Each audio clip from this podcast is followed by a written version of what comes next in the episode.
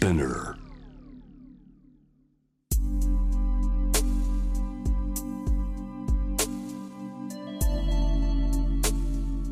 眠らない街六本木。高層ビルの一室に現れる深夜の保健室。重たいドアの向こう側。ここでは誰もが飾らない言葉で語り始める。心の声を聞き出す。特別な聴診器を持って迎えるのは酒と涙と哀愁をこよなく愛するイラストレーターの田中美咲。恋仕事家族。そして性のこと。一人一人で違う。体と心のカルテ。J-WAVE ミッドナイトチャイム。ようこそ深夜の保健室へ。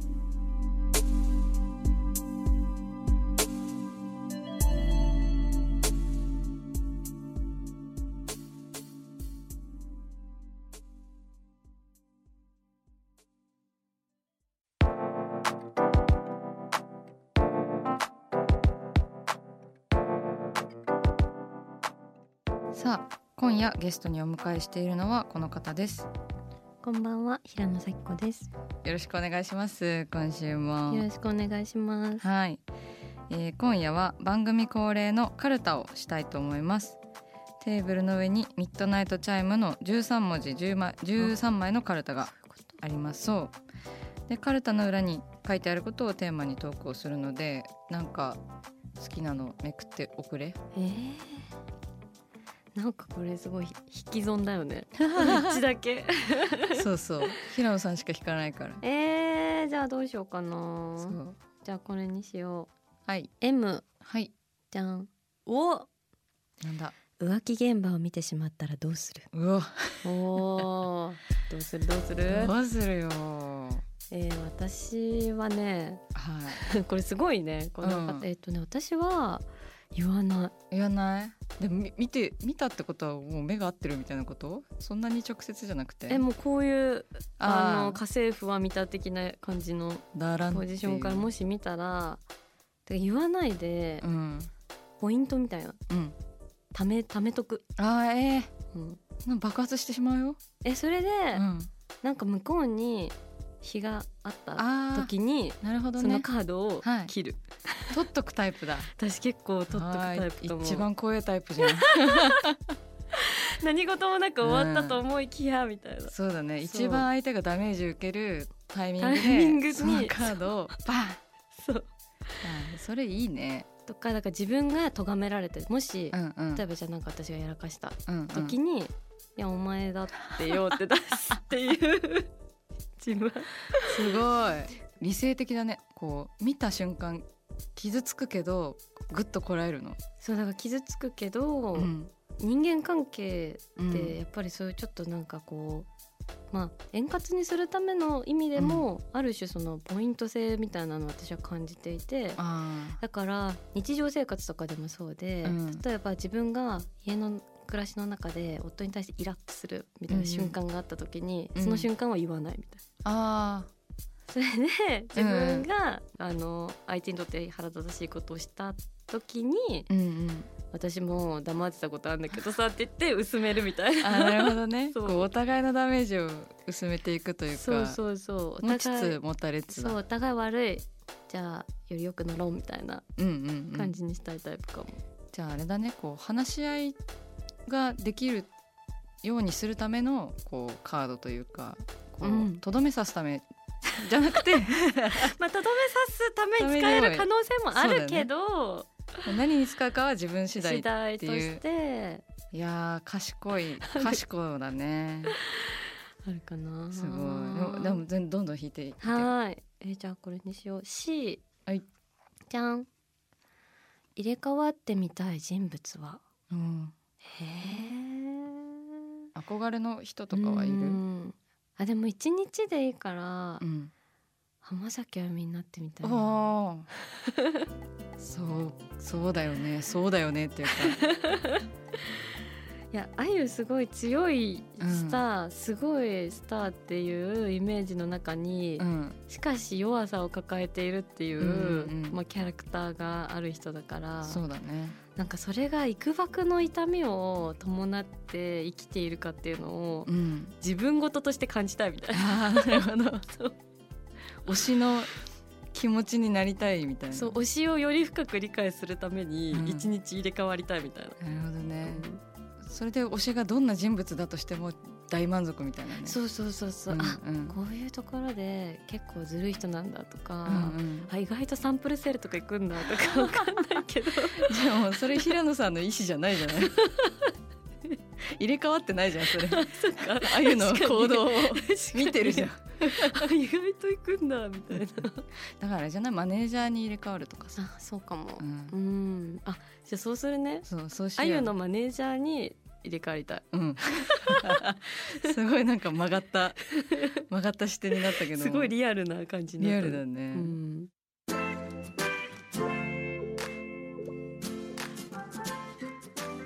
田中美咲の六畳一間。まあ私のイラストについてあの語っていこう自ら紹介していこうというコーナーなんですけれどもあの今夜もあのこの時間は番組のスタッフの方と一緒にお送りしたいと思いますよろしくお願いしよろしますくお願いします。二回目ですね。そうですね、はい2回目はあの前回の続きっていう感じになっちゃうんですけど、はい。あのー私がこう2020年の7月11日にインスタグラムに投稿した「あなたをよじ登る」というイラストについてです。えーこのイラストは恋人と思われる人に女性があのこう抱きついているようなあの男性をよじ登っているイラストになっているんですけれどもただ男女が抱き合ってるだけではなくてこう違和感があるよねっていう話になったんですよね。でそのイラストの中の違和感を私はいつも絵を描く時に大事にしているということになったので今日はその違和感についてあの詳しく話していけたらなっていうふうに思います。えーこの違和感はですねあの主にポージングの時にすごく意識して使うんですけどなんかこう既存のポーズあの人を抱きしめたりとかキスしてるとか手をつなぐとかそういうこう言葉で表せるあの誰もが想像つくポーズみたいなのをなんかなるべく使わないようにしたいなっていうふうに思っていてなのであのそう考えていくとおのずとこう違和感がイラストの中に出てくるのかなって思うんですけどあのーなんで違和感があるとこうでもなんかそのそれの違和感がこうイラストの特徴になるのでこうだんだんこうオリジナリティみたいなのが出てくるのかなっていうふうに思って効果的に使うようにしてるんですけどそのポージングイラストにな出てくるこう人物のポーズを描く際に参考にしているのがあのバレリーナのね動画とかあの写真を私すごい見るようにしてるんですよ。あとモデルさんのポージングとかあのちょっと不自然っていうかあの大げさにしている部分があってあと格闘技のこうポーズっていうかこう所作みたいなものとこう日常生活じゃ使わないポーズを、えー、と日常のイラストに落とし込もうというそこのズレというか違和感ですね。あの私林誠一さんのイラストがすごく好きであの昔からよく見ていたんですけど林誠一さんのイラストもねその指先がすごいこうバレリーナのようというか小指がめちゃめちゃ立ってたりとかちょっとこう違和感があるんですよねだからもちろんそのイラストにあの他の作家さんに影響を受けたっていうのもあります。はい。あとはですねあの iPad を使った最近を描いてるんですけどその iPad だとなんかいろんな色が使えるようになるっていうかそのこうアナログで描いている時はその普通のまあ画用紙ケント紙を使ってるんですけどケント紙にその漫画家さんが使う水彩のペンミリペンなんか何ミリっていうあのものがこうペンの太さのミリ数がキャップに書いてあるペンなんですけどミリペンとあとはまあ水彩のあのマーカーとかペンを使って描いているんですけどそうするとですねあの淡い色をのっけないとそのもともと描いていたそのミリペンの線が薄れてしまうのでどうしても淡い作品が多かったんですね。でもなんか iPad を使うようになってからそのもともと描いた黒の線が結構どんな色を重ねても、まあ、レイヤーを使い分けることによってあの黒いその最初に描いた主線をそのままで色をつけることができるんですよね。だから最近そのこう思い切った色の組み合わせもあのできるようになってきて色の面でもですね違和感好みとか違和感とかっていうのをすごく意識して最近は描いています。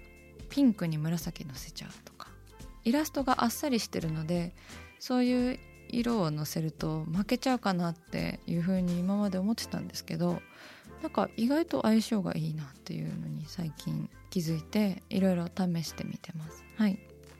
だからそういうなんか違和感とか不自然ってこうマイナスなイメージで使われがちな言葉ですけどなんかあなんか気になるとかなんか魅力的だなとかなんか個性的だなにつながるのがその違和感なのではないかな。なんか変な変な名りになっちゃった。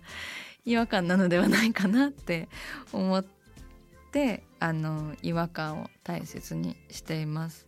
あのイラスト描く方デザインをする方違和感を大切にこう注意深く見てみるといいかなっていうふうに思います。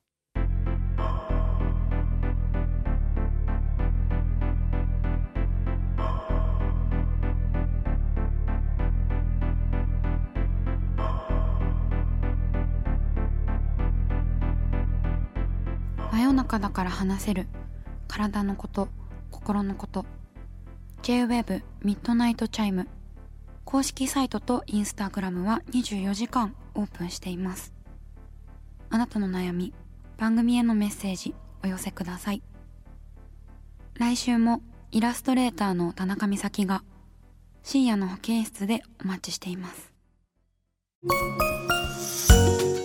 キャリコン編集長通信仕事と人生の話をゆるゆるとパワードバイミモレこのポッドキャストではミモレ編集長の河原咲子が時には一人で時にはゲストをお招きしキャリアコンサルタントの資格を生かして仕事と人生そして職業キャリアだけじゃないライフキャリアの話を誰にでも分かりやすくゆるゆるとお話します。毎週金曜日に新しいエピソードを配信中です。ぜひ一度聞いてみてください。